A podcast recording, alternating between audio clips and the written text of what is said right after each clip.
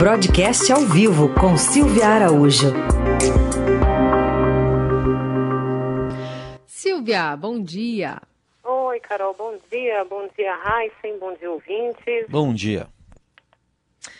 Bom, vamos falar um pouquinho sobre as projeções do PIB depois de uma queda aí do primeiro trimestre.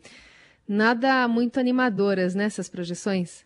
Pois é, Carol, nós tivemos aí uma queda de 1,5% no PIB do primeiro trimestre desse ano, como já era esperado. Agora, para o segundo trimestre do ano, aí sim vem um tombo gigantesco, o que deve levar a, o, o produto do ano a cair ainda mais. Ontem, naquela pesquisa Focus, que o Banco Central divulga toda segunda-feira, que a gente comenta um pouco aqui nas terças, teve mais um ajuste para a queda do PIB nesse ano. A projeção anterior era de 5,89% e depois dos dados conhecidos divulgados pelo IBGE do primeiro trimestre do ano, os analistas e economistas que fazem parte dessa pesquisa ajustaram as suas projeções para uma queda de 6,25% é, nesse ano de 2020. Olha, Carol, deve vir mais ajustes por aí, conforme nós formos conhecendo os dados do segundo trimestre do ano, né? Que é o segundo trimestre que vai concentrar é, toda é, a paralisação da indústria, dos serviços, do comércio por conta é, da crise do coronavírus. Então, tem gente esperando para esse segundo trimestre do ano aí quedas bem superiores a 5%, principalmente por conta dos meses de abril e o mês de maio, onde é, a paralisação de serviços e também da indústria foi mais forte. Para a gente ter uma ideia, dados da venda de veículos de, de maio, né? Estão mostrando, vai ser divulgado hoje oficialmente, mas a gente já tem uma prévia de que essas vendas de veículos devem cair 70% em maio em relação a maio é, do ano anterior. Isso é só um, uma parte aí da indústria, uma indústria muito forte, né, que é a indústria automotiva. A gente também tem uma queda muito forte na construção e esses dados devem puxar por exemplo, o PIB da indústria do segundo trimestre do ano bem para baixo. Então, é aguardar e ver como esses números vão se comportar, como os serviços, indústria é, e varejo vai se comportar aí ao longo desse segundo trimestre desse ano, para essas revisões aí continuarem e chegar ao final de 2020 com produto interno bruto, infelizmente, uma queda muito forte. Agora, para 2021, a expectativa é de que o produto consiga crescer 3,5%, pelo menos essa é a projeção desses analistas e economistas que constam dessa pesquisa Focus do Banco Central. E para isso vai ter que ter aí algum tipo de estímulo, né, gente? Uh, nesse, nesse PIB que saiu semana passada, do primeiro trimestre, eu vi lá que a agropecuária cresceu 0,6%.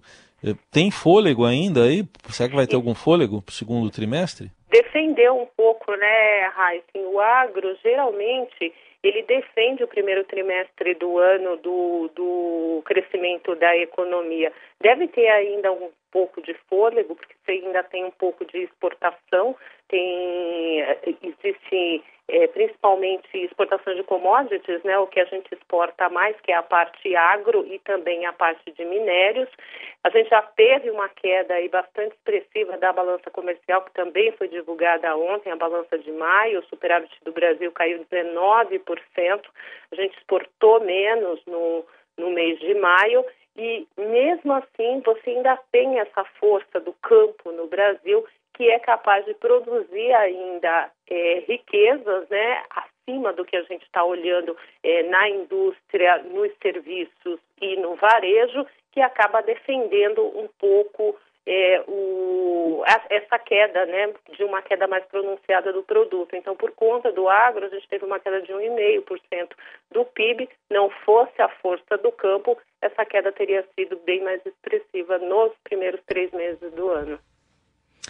Bom, a reclamação geral continua sendo essa, esse crédito que não está chegando às pequenas empresas e a situação ficou até mais, mais, mais complicada depois daquela fala divulgada do, do ministro Paulo Guedes na reunião ministerial do dia 22, né, de que não valia a pena é, ajudar muito as pequenas empresas. No final das contas, vai ou não sair esse crédito, ou vai ser no fim da pandemia? O que, que tem pela frente aí, Silvia? Então, né, Carol, a gente tem algumas frentes aí. A gente lembra que lá em março, o Banco Central lançou um conjunto de medidas, divulgou um conjunto de medidas é, para ah, combater os efeitos da pandemia né, nas empresas e também na questão dos bancos. Entre essas medidas, uma delas foi aquela de financiamento para as empresas, financiamento dos salários dos funcionários das empresas. Esse financiamento seria feito direto na conta do funcionário, não passaria pelas empresas, com o compromisso dessas empresas de não fazer demissões dos funcionários. É, muitas empresas não conseguiram acessar essa linha de crédito.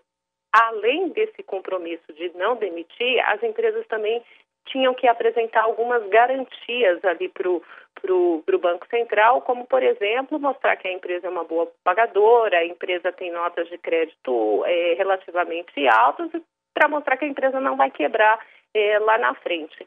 Então, poucas empresas conseguiram acessar diante das garantias pedidas e dessa garantia também de não é, demissão dos funcionários. Agora já está se conversando uma flexibilização, inclusive nessa parte da demissão. Não poderia demitir 100% do funcionário, conversa-se agora que pode demitir até 50%, flexibilizando aí um pouco essa medida, até porque as empresas não sabem como elas vão sair dessa crise. Pós-pandemia é o que todo mundo está tentando enxergar, esse horizonte, o que vai ser quando as empresas voltarem a funcionar normalmente, se elas vão conseguir acessar esses créditos, a que custo e a que condições de pagamento. Agora pela manhã está sendo publicada um, uma medida provisória é, no Diário Oficial da União para tentar destravar um pouco essas questões mais burocráticas para que esse dinheiro chegue até as empresas. E uma das questões é a garantia, porque os bancos dificilmente vão emprestar sem garantia. Então, geralmente as empresas chegam no banco e o banco vai pedir garantias para emprestar um volume de recursos. O, o governo está liberando até 20 bilhões é, de um fundo do BNDES para garantir esse crédito que vai ser emprestado para as empresas. Agora a gente precisa ver como é que vai ser o acesso de tudo isso e se as empresas, enfim, vão acessar esse crédito.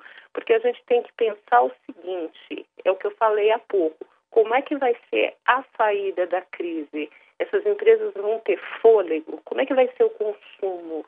A gente não sabe como é que vai ser o consumo. A taxa de desemprego está muito elevada. Para consumir, você tem que ter emprego na outra ponta. Então, é tudo muito nebuloso.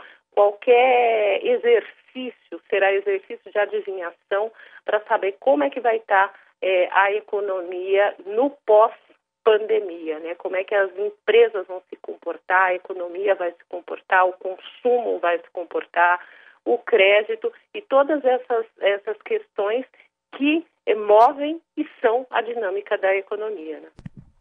É, só um detalhe ainda sobre a situação fiscal aqui, a dívida pública, como é que está a relação dela com o PIB? Pois é, ontem o secretário do Tesouro, Mansueto Almeida, ele disse que essa dívida bruta deve chegar a 94, 95% do PIB. Isso significa o quê? Que o endividamento público, o endividamento do país corresponde a 94% de tudo que se é produzido no país.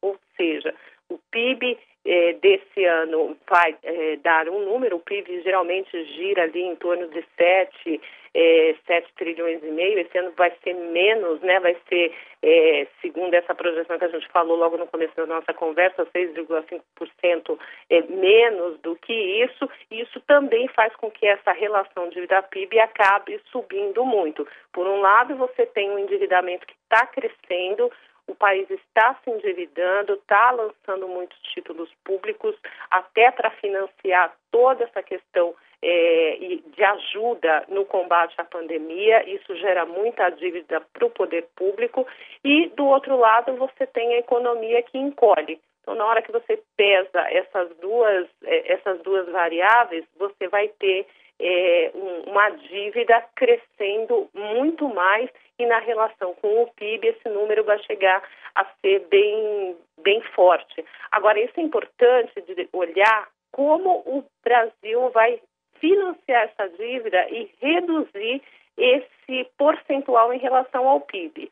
A primeira coisa que a gente tem que pensar é que o PIB precisa crescer. À medida que o PIB vai crescendo, à medida que as riquezas do país vão sendo produzidas e crescendo ao longo do tempo, automaticamente você já consegue começar a reduzir essa relação que para 2020, segundo Mansueta Almeida, deve ficar em 94%.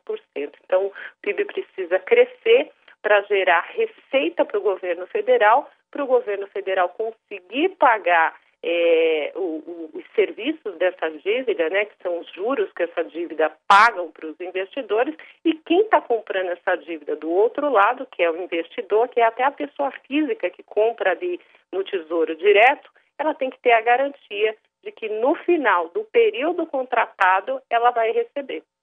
Muito bem. Essa é a Silvia Araújo, ajudando a gente a destrinchar esses assuntos econômicos aqui no Jornal Dourado. E na próxima quinta-feira ela está de volta. Obrigada, Silvia. Boa semana. Para vocês também. Tchau, tchau.